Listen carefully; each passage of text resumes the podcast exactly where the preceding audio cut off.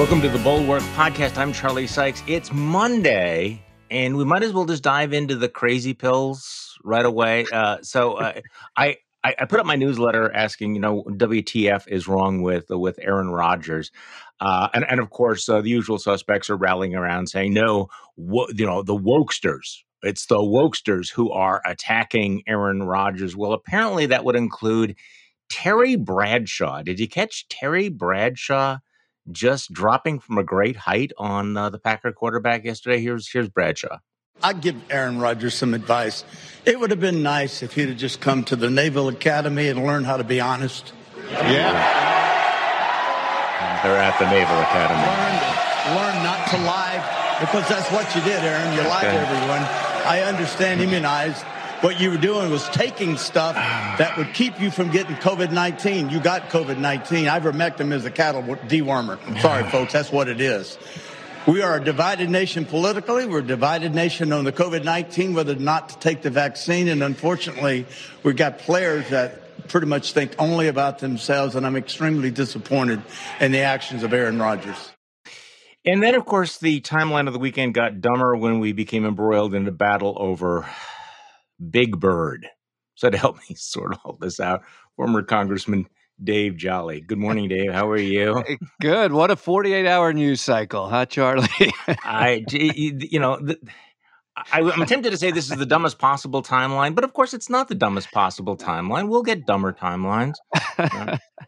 Here's so, what I would tell you, Charlie. I think Aaron Rodgers is a chump and Big Bird's a patriot. How's that? Let's just lay it out there right now.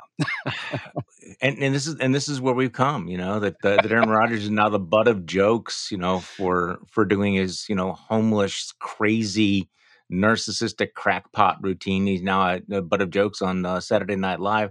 Look, you know, look, I'm I'm I'm a Packer fan, and and so this is really hard for me. I mean, they were seven, they were seven and one. They were on track for the playoffs. He was on track for an MVP season.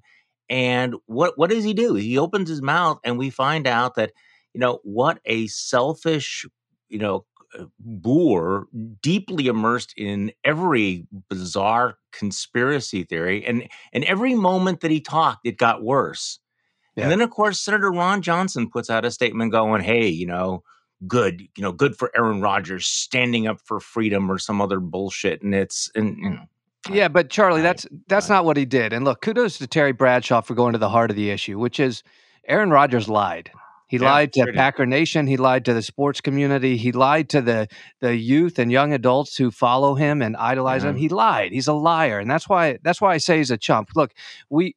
I, am very much pro-vaccine. Our whole family is great. I don't truly understand the anti-vaxxers, but let's just put everybody on a level playing field for a moment. The opportunity for anybody in leadership, including in sports, is to say, look, if you're Aaron Rodgers, I've decided not to take the vaccine for the following reasons. I respect that other people see it differently, and because I've chosen to, I'm now abiding by the NFL protocols for for the unvaxxed. He did none of that. He lied about everything. He covered everything up. He did not abide by the NFL protocols for the unvaxxed, right, including mask exactly. wearing. Right, he right. lied to his his fellow teammates. He lied to the league, and then when he got caught, he did what seems to be the typical Republican thing these days, yeah. which is to turn around and, and claim victim. And how dare you how dare you call me to account for having lied to you? This was not about fully his opinion on anti vaxxers, though we can certainly have that discussion as well. This was about an untruthful star in one of the most powerful sports leagues on the planet, and that's why I think he's a chump. At some point, is he going to come back and say, "You know, I'm I'm sorry, I suffered some severe head trauma. It wasn't just my celebrity crackpot narcissism. I don't know. I mean, I I, I I'm trying to figure out, you know, was was was he always nuts? I mean, I, I remember he was a smart, talented guy. We we thought he was. So so yeah. what happened? Did he get into this weird bubble of craziness? Uh, I, I, think so. I, Look, I, my wife and I were talking about it. We know people who have taken a similar journey in today's political culture, and look, some of it is following disinformation. Others is the the cultural clash that we're engaged in yeah. as a nation, right? And Aaron Rodgers has gone down that road. And you know, it's a shame, I think, for somebody with such star power. But the next question, maybe you were the one who asked this, mm-hmm. is I think the only remaining question for Aaron Rodgers is from which state does he run for U.S. Senate? because uh, he probably I didn't Say that. I, I, I, I, think we got that uh, that that lane filled in Wisconsin already. So okay, so then we move to Big Bird. Big Bird puts out a tweet yesterday. The Sesame Street character, for those of you who I don't know, says, "I got the COVID nineteen vaccine today!" Exclamation point. My wing is feeling a little sore but it'll give my body an extra protective boost that keeps me and others healthy. Now, Big Bird has been pushing vaccines since the 1970s. This is not a new thing, right? Now, in, in on Earth 2.0, grown-ups would go, "Hey, that's Big Bird. I'm going to move on to something else. I don't need to comment." But we don't live on Earth 2.0. So Ted Cruz, the United States senator from Texas, puts out a tweet: "Government propaganda for your five-year-old." And then, uh, okay, uh, okay, so look, uh, Ted Cruz is is is an intelligent man. Has he gotten trapped in some doom loop of trolling that he's so addicted to trolling that he can't help himself? And so he sits there and he goes, "Okay, we've done Dr. Seuss and Mr. Potato Head, now we have to go after. I need a Twitter war about a big freaking bird."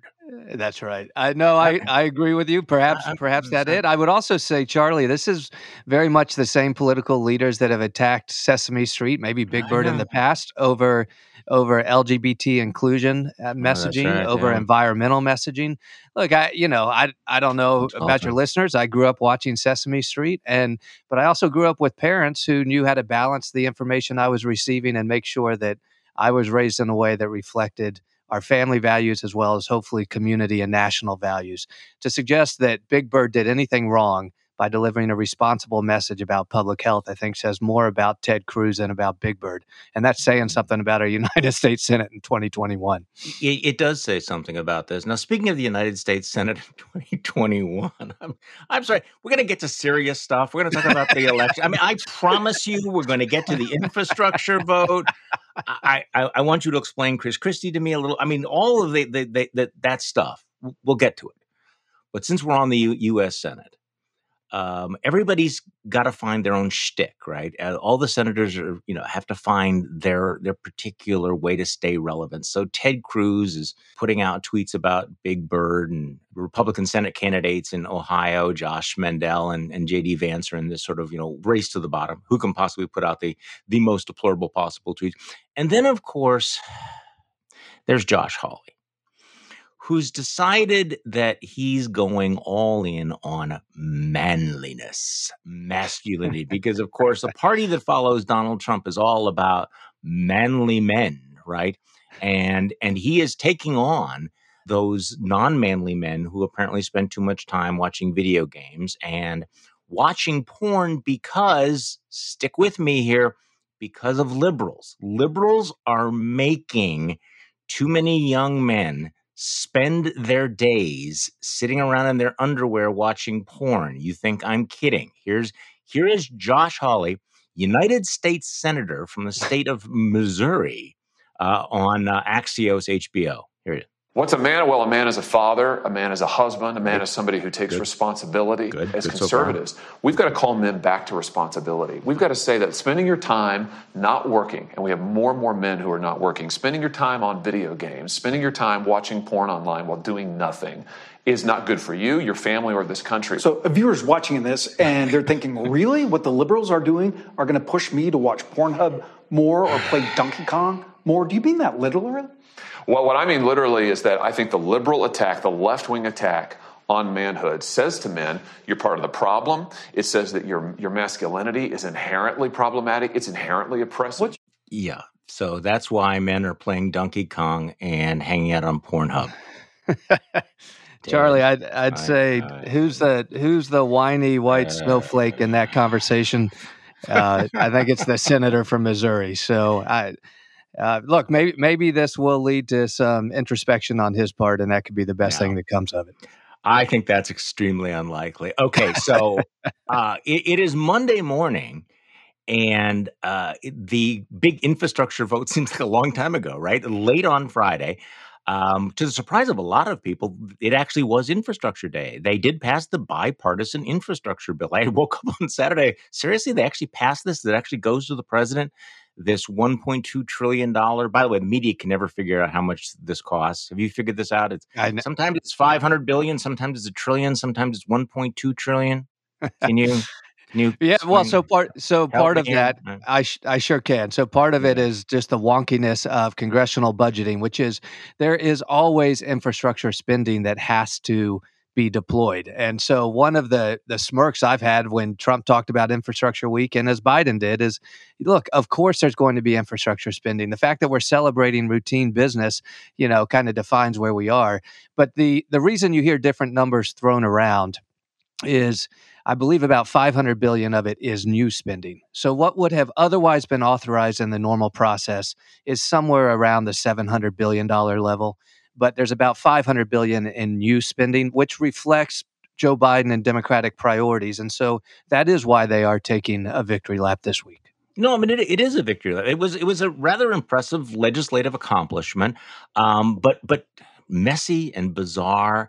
I, biggest surprise of that vote. I mean, just objectively speaking, biggest surprise of that, but nobody saw it coming uh, 13 Republicans in the House voted for the bill. In fact, it was House GOP members who provided the winning margin because six progressives voted against it. I mean, I, I think the yeah. conventional wisdom was that, well, you know, uh, if, if if Nancy Pelosi loses more than three Democrats, then probably she's she's toast on this, and and the Republicans had to hold their you know yes votes down to two or three, and no, it was thirteen, and you you probably picked up on this. There's this cry of rage from the right. I thought this rage against bipartisanship and you know folks over at National Review are regarding this as an act of treason, um, and that every one of those 13 uh, Republicans who voted for this need to be primary defeated. Uh, Kevin McCarthy needs to be ousted. I think part of it was this belief that Democrats were on the ropes. Biden's presidency was about to fail. Uh, the elections this week were, were horrific. The poll numbers are down. They were one inch away from just destroying everything. And yet somehow um, you had a bipartisan majority. And it, is interesting how the right has become so invested in the narrative of failed presidencies that they're just incandescently yeah. angry that Republicans actually voted for the exact same bill that 19 Republican senators voted for. That's it. And that's the intellectual dishonesty of the critics on the right this morning is that you had more Republican US senators than you had House members pass exactly this same bill. And Charlie, I would tell you had the had the House bill, had the bill, the hard infrastructure bill, actually been deficit neutral, I was expecting 30 to 40 uh-huh. Republicans to join. But in fact, this does add about a quarter of a trillion dollars of debt in unpaid for mm-hmm. priorities. Mm-hmm. Otherwise, I think you would have gotten people, possibly like the Liz Cheneys and others, who said, look, we do fund infrastructure. But because it was not deficit neutral, there were a lot of Republicans who were able to say, I'm, I'm going to vote no on this. Uh, look, I the fact that we had a bipartisan win, it's amazing where we are as a country politically. We should all be celebrating this. Instead, the left is saying, no, it really wasn't about those 13 Republicans. And the right is saying, uh, our 13 Republicans are communists, and so are all the Democrats. Look, we funded planes, trains, and automobiles with a significant work project that's going to invest in long term infrastructure in the country. It's a good day to be an American. America's moving forward because of what the House and Senate were able to do.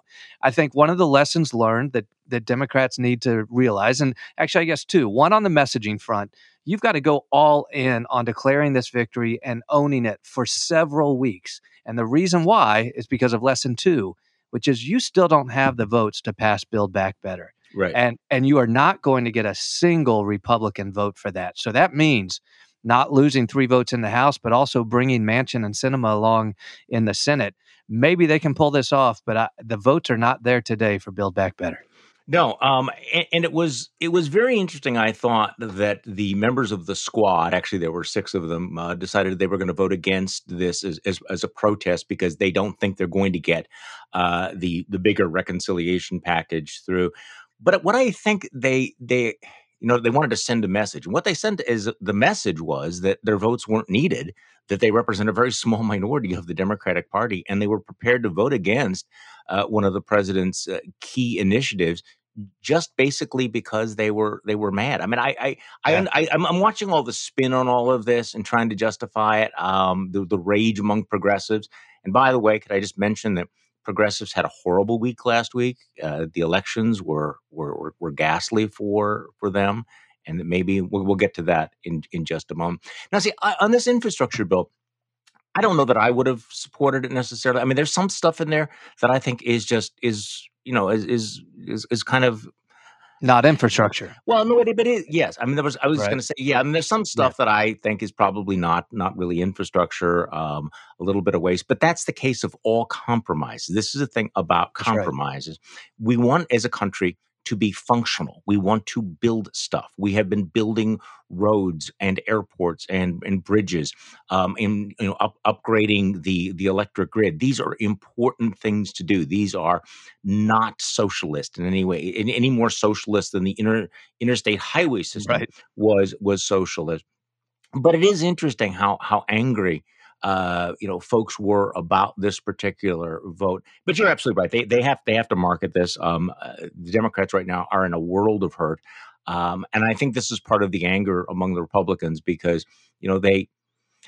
I'm watching some of the commentary from normally sort of reasonable, um, you know, right wing outlets like you know National Review. There's no difference between what they're saying and say Marjorie Taylor Greene, which is there's right. this rage for destruction that that that because Republicans did not stand firm and cause the failure of this presidency, somehow they have, you know, this is a terrible thing. Um, so it's interesting they're calling for, you know, the the primary and defeat of these guys on this infrastructure vote, but not for the ones that voted to overturn the election. Um, I mean, it's interesting, yeah, that, you know, right. what the priorities are. I, I guess that's that's the point here is that this is what compromises are messy. They're not all good. They're not all bad.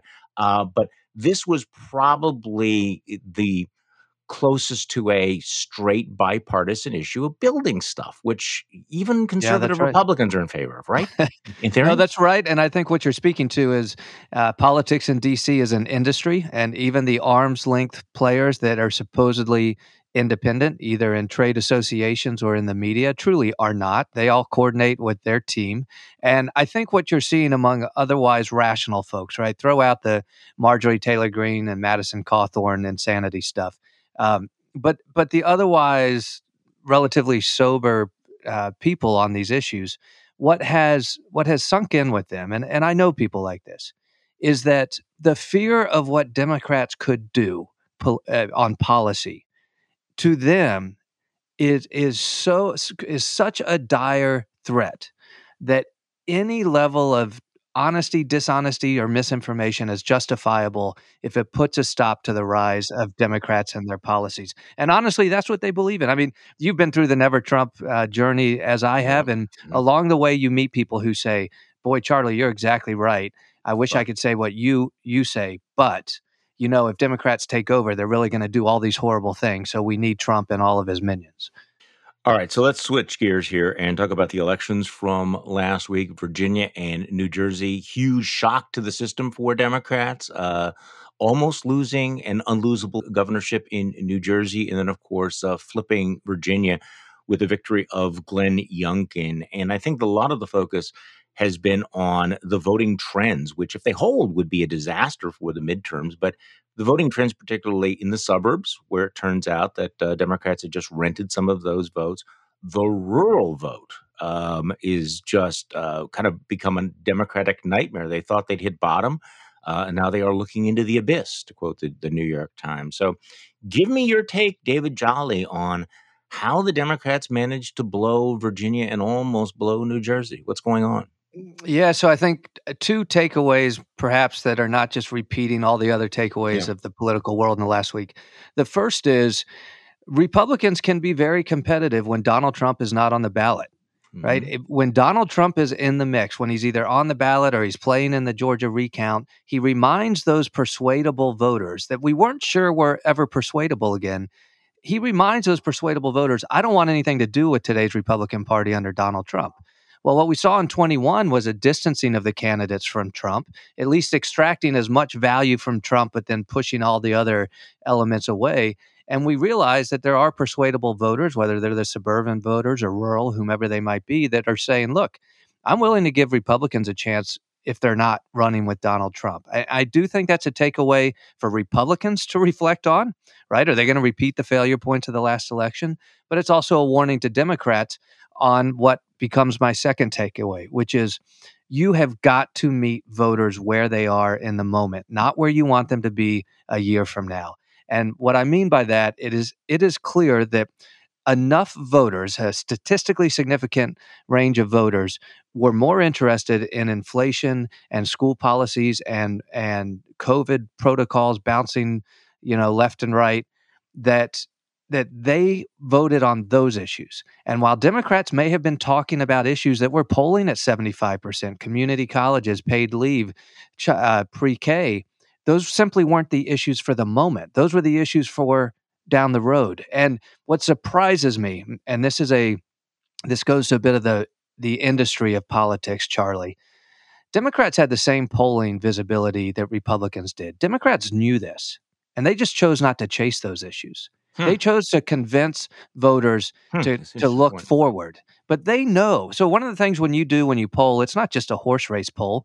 You actually ask probably the most important field of questions when you go into the field to poll is what's the most important issue to you today? And the example I give is when I ran for, for Congress in Pinellas County, Florida. It has the highest density of boaters, I believe, at least at one point it did, of any congressional district. Fisheries is a real part of our economy, of tourism. And so I made sure that on fisheries issues, which can be very complex, I was at 90 10, fave unfave, right? I, I wanted the community to know that their congressman was right on fisheries issues. So I was 90 10. But if you were to poll people and said, what are you voting on? You know, what's most important to you when you vote? Fisheries was number 10. What they were mm-hmm. voting on was taxes, the economy, immigration, and the Affordable Care Act. And so if I wasn't talking about taxes, immigration, education, and the Affordable Care Act, I was losing. Democrats saw that, saw those numbers going into last Tuesday that people were worried about inflation and schools and COVID policy, but they didn't address it. And I think that's why they had the fall off from the Biden performance in Virginia and New Jersey of a year ago. I, I, I think you're dead on. And also, I'm, I'm watching some of the reaction to the r- result, and there's almost a willful not willingness to um, address the point you're, you're making. There's there's been just too much knee jerk uh, reaction that this is all about white supremacy or white racism, and and look that that that's a fact. I don't, I'm not in denial about that.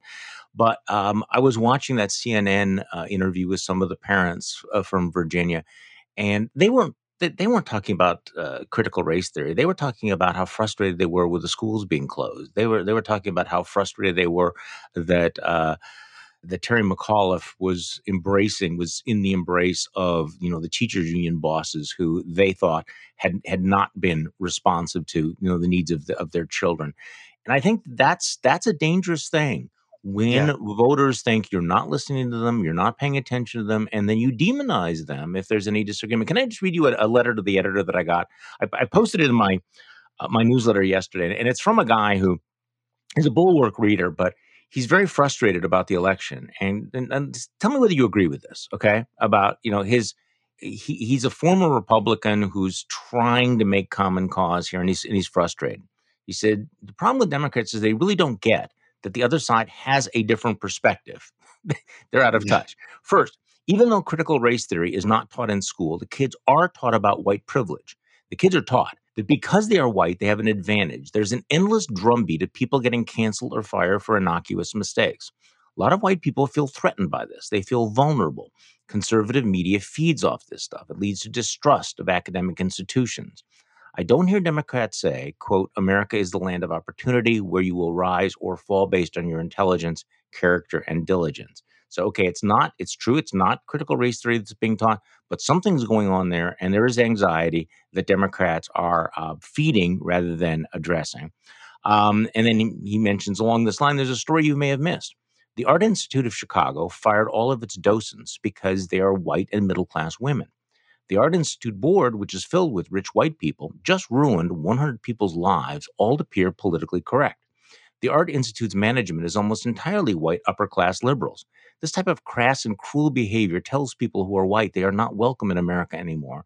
This may not be a rational fear, but it is real. No wonder the blue collar workers are leaving the Democratic Party. I say, what I just said is uh, this is a discussion. I'll be honest with you. I, I don't think we're ever going to hear on MSNBC. No, you're right. Here, here's what I would share with you. We are in the the throes of a uh, cultural conversation on race. We've had several inflection points in recent years. The George Floyd moment being one uh, that that brought to light a lot of the the anger, the division, and the injustice, the, the raw injustice towards people of mm-hmm. color. And so I, I would say this conversation is not easy. We've got outliers who are uh, who are hurtful to it, not helpful to it. As a nation, I think it leads us towards incremental progress in the right direction towards racial justice. That's the cultural conversation. On the schools, and, and this is where I was sharing with some Democratic friends, I, I don't know if they could make this pivot, the issue sure is about race but let's make it agnostic on race for a moment and make it about our education system and the question is should our schools be teaching our students what to think or should they simply be providing as much information as possible and then working with them on how to think. And what I mean by that is you can take elements and, and look, I'm not a PhD in these issues, so I apologize to critics for screwing up what I'm about to say. Mm the notion of critical race theory, to me, is an honest retelling of American history as to how race played a role from our founding uh, to our building of our economy that benefited largely uh, the white community through the resistance to civil rights movements. There is a dark narrative of race throughout our history and it is important that that not be whitewashed in our schools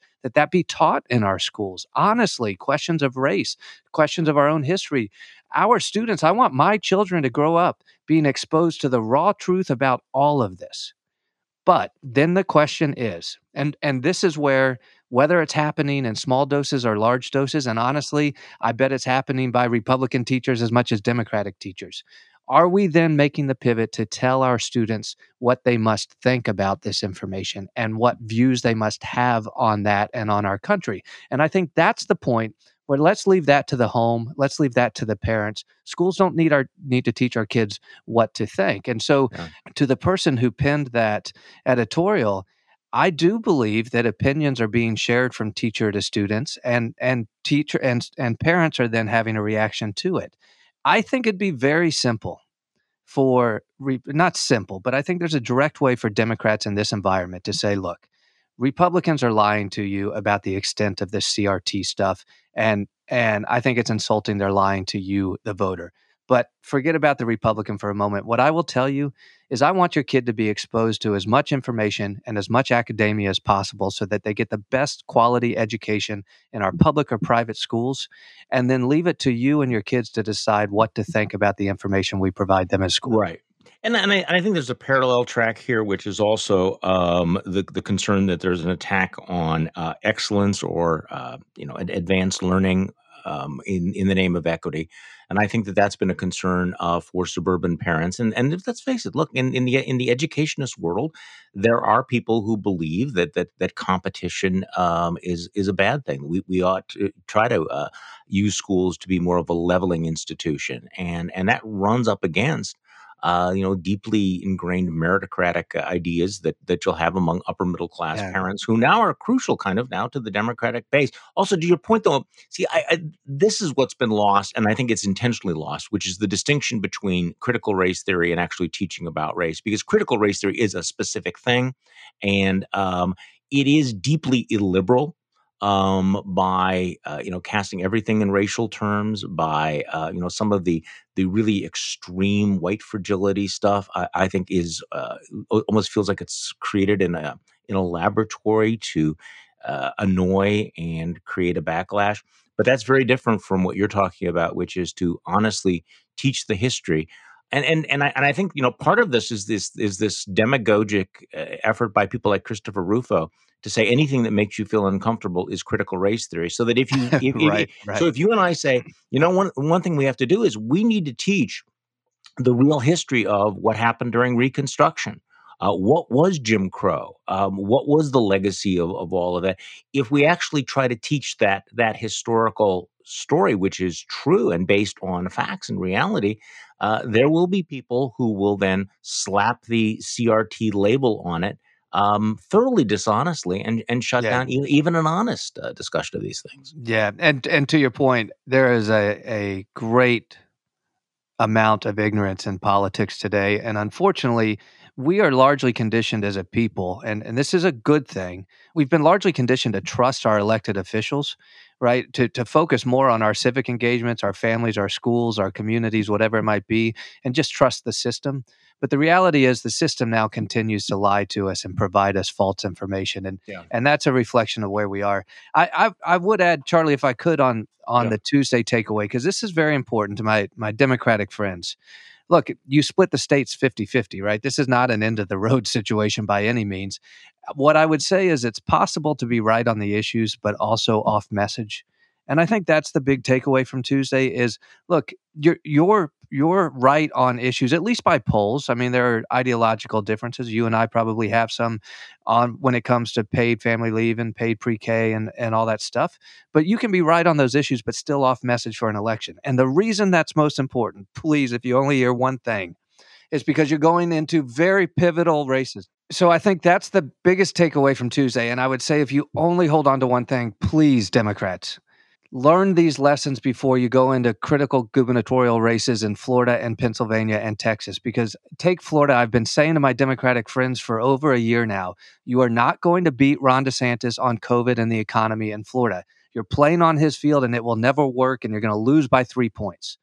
Learn the lessons from Tuesday. Meet voters in Florida where they are. Meet Pennsylvania voters where they are. Meet Texas voters where they are and deliver a message that matters to them right now, even if it's not one of your critical priorities in the Build Back Better plan. You'll have time to talk about that later. So, give me your take on this new poll that we have now about uh, Joe Biden. I, I, I think that this USA Today Suffolk poll is probably a little bit of an outlier because it's so relentlessly negative but it's really bad. Um, yeah. And I mean, it, it has, you know, Biden's approval rating sinking to 38%, which is within the margin. But uh, nearly half of those surveyed, 46%, say that Biden has done a worse job as president than they expected, uh, including 16% who voted for him. Nearly two thirds of Americans, 64%, say they don't want Biden to run for a second term. That includes 28% of Democrats, um, really cratering of support among independents. These numbers for Kamala Harris uh, are even worse. Her approval rating is 28%. Uh, poll shows 51% disapprove of the job she's doing. Uh, Americans overwhelmingly support the infrastructure bill Biden is about to sign, but they are split on the more expensive and further reaching Build Back Better Act being debated in Congress. Only one in four say that bill's provisions would help them and their families just as a side note, I'm kind of impressed that people are making a distinction between the two bills. right. You know what I'm saying? I mean, because you you kind of really have to be paying attention. You know, right? BIF, right. BIF is not the same as BBB, and there and I see even professional pundits occasionally confuse them. But they like the bill that he's about to sign. But Democrats have been telling themselves that the Build Back Better thing is everybody likes it. It's very, very popular, and that's just not the case. So, give me your sense about yeah. about where Biden is and and what and what his prospects for resilience are. Yeah, Charlie, inflation is up, COVID is still here. There is still a tragedy, human tragedy at the border, and the Taliban is back. Uh, and I say that not to just you know deliver a, a blow to President Biden, but that's what we're seeing in the numbers. The the honeymoon of yeah, but he's not Donald Trump. That still lasts for folks like like me, I, perhaps you as well. I, you know, I will, I will stick with this team as long as there's a fear of Donald Trump coming back. But the reality is, it's a mixed bag in, in Joe Biden's first year. Now he had, he did have the stimulus win. He's got the infrastructure win, but it's hard to point to real significant victories for for Joe Biden in the current moment. And I think we're seeing that in the polls. I, you know, this is very anecdotal, but I kind of had some of the same curiosity perhaps you have about the polls that could Biden's numbers really be dropping like that? And for me, I kind of discount almost 40% on each side that's just never, you know, it's baked yeah. in. And so when I hear, you know, way to go, Brandon, or whatever the thing is from a yeah. Republican, I'm Let's like, okay. Brandon, yeah. yeah. I'm like, okay, I know the camp you're in. You're going to tell me Biden's always wrong. And when I talk to a, a diehard Dem, I, you're all, you're going to tell me everything he's doing great. But anecdotally, I, I am kind of picking up among just those low to medium information people that you talk to at the grocery store or the gas station you are picking up a little bit of this theme that the, the support for the president's soft. Look, the good news is if you're going to have low numbers, you want them in the first year because you have a lot of time to recalibrate and turn things around. I, they've got to turn things around for the 22 election. History is is going against them, as is gerrymandering, and then Joe Biden needs obviously uh, to up his game some in years three and four. Well, and and there are some positive signs. Uh, you know, on Friday we got those jobs numbers, which would indicate that that by sometime next year, maybe we will have replaced all the jobs that we lost during the the pandemic. That seems that seems reasonable. Inflation, of course, is a real concern. But if in fact the economy is still strong, you still have a Dow over thirty six thousand. Um, the unemployment rate continues to to drop, and the pandemic increasingly is in the rearview mirror. This will be a different different environment a year That's from right. now than it is right now. I mean, and, and and I think one of the lessons we've learned over the last five years is how quickly things change. Well, actually, we've learned two lessons: how quickly we forget events, but how how how basically nothing ever changes. I mean, I'm sorry to, yeah. to contradict myself, but you know uh, that in in fact our politics does not transform itself. Things don't move but you know when during the fall of afghanistan i was thinking this was just you know the the you know this the, this cataclysmic event for biden. I don't know whether it's going to be a factor by next year. No. although, although i think it it kind of broke the glass on his honeymoon i mean it it, it sort of ended that sort of sense that everything was going well um, that he was in charge and i i think that that that damage lingers. I, yeah, I, it, it kind of shattered a certain image that he had, at least among his supporters. It, it, shattered the competence image. And I think when it comes to foreign policy, it's a very basic question that voters ask themselves are do we feel as safe today as we did yesterday? And thus far, despite the turmoil in Afghanistan and questions over global strategic policy of the US, that the American people don't feel more threatened today than they felt a month ago. I, I, will say though, I think all of this, and this is what is very tough for for Joe Biden. All of this comes down to whether or not we get past COVID. And unfortunately, what Biden's wrestling with is half the country that is suspicious that we're even in a pandemic, that this science is even it's real. So weird. So and so it is hard to then direct policy when you don't have when you don't have the same set of facts among all the American people. And that's a look, we we've got to have science prevail over this pandemic despite the human behavior that keeps screwing it up. Yeah, and just speaking of feeling safe, um, Democrats should not sleep on the concerns about violent crime in urban areas. That is a very real thing. There's a real anxiety about it. Do not cede that issue to the Republicans. Uh, another right. takeaway from last week's elections were that wherever defund the police or anything like it, uh, anything adjacent to it was on the ballot, it went down, even in heavily Democratic areas. I mean, and, and so stop yeah. tweeting me about, well, what defund the police really means is blank, blank, blank. If yeah. you're explaining, you're losing. And the problem is, uh, and and there's no fix to this. Both sides do it. But if you take an Abigail Spanberger, for instance, okay, so she doesn't support the defund the police platform or the reallocating no. of resources, but but Republicans get to run against her saying she's she's a member of the party of defund the police, right? I mean that happens all the time. I had probably the most moderate voting record of Republicans in the House, but when I ran for Congress. Uh, Democrats got to say, yeah, but he's a party of. And then right. you get to throw in all the Marjorie Taylor Greene and Matt Gaetz craziness and assign it to Jolly. And look, that's that's one of the well, Democrats Democrats have politics. to do that too. Okay, so that's can right. you explain what Chris Christie is doing? It's, it's, kind of interesting, and I'm not a I'm I'm a former Christie fan who was thoroughly disgusted um, by his. Uh, by his Shinebox uh, performance uh, during the Trump years. Well, he's out, uh, you know, urging Donald Trump to move on from the 2020 election, which will not happen. Uh, he gave an interview to CNN uh, saying that Trump must tell the truth if he wants to be a positive force in the midterms, which will never happen. Uh, he's broken with Trump in the past, saying last December that Trump should accept defeat. So what? What is his? What is he thinking is is the path here? I mean, I, I, I you know, part of me wants to think, you know, like s- screw you, Chris Christie, for your empowering of Trump. On the other hand, I, are you going to be the voice for Republicans who are going to say, look, look at New Jersey, look at, at, at Virginia, and you need to move? Republicans can win if you move on from Trump. Is he going to yeah. be that guy? You know, Maybe. I, is there yeah, a path there?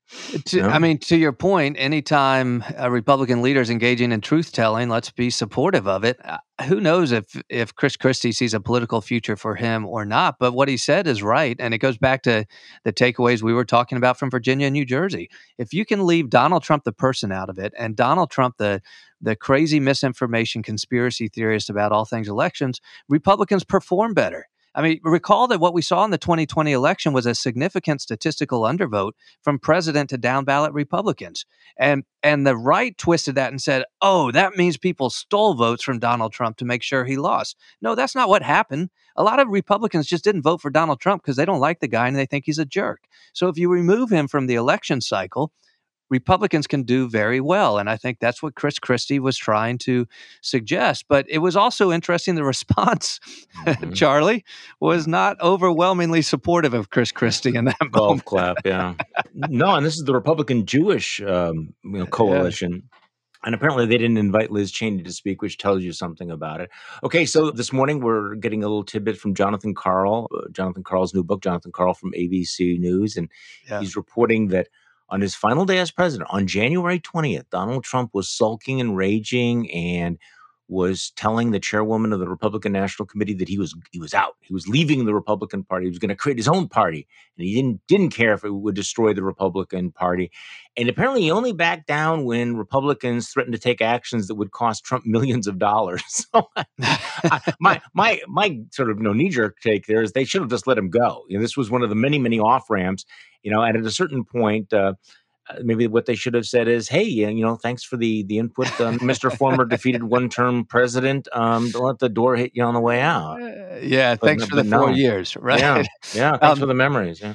You know what Jonathan Karl paints a picture of is interesting. One of the former uh, press secretaries or somebody who left and maybe wrote a book about how terrible all things were, and they just stayed there to save the republic, kind of thing.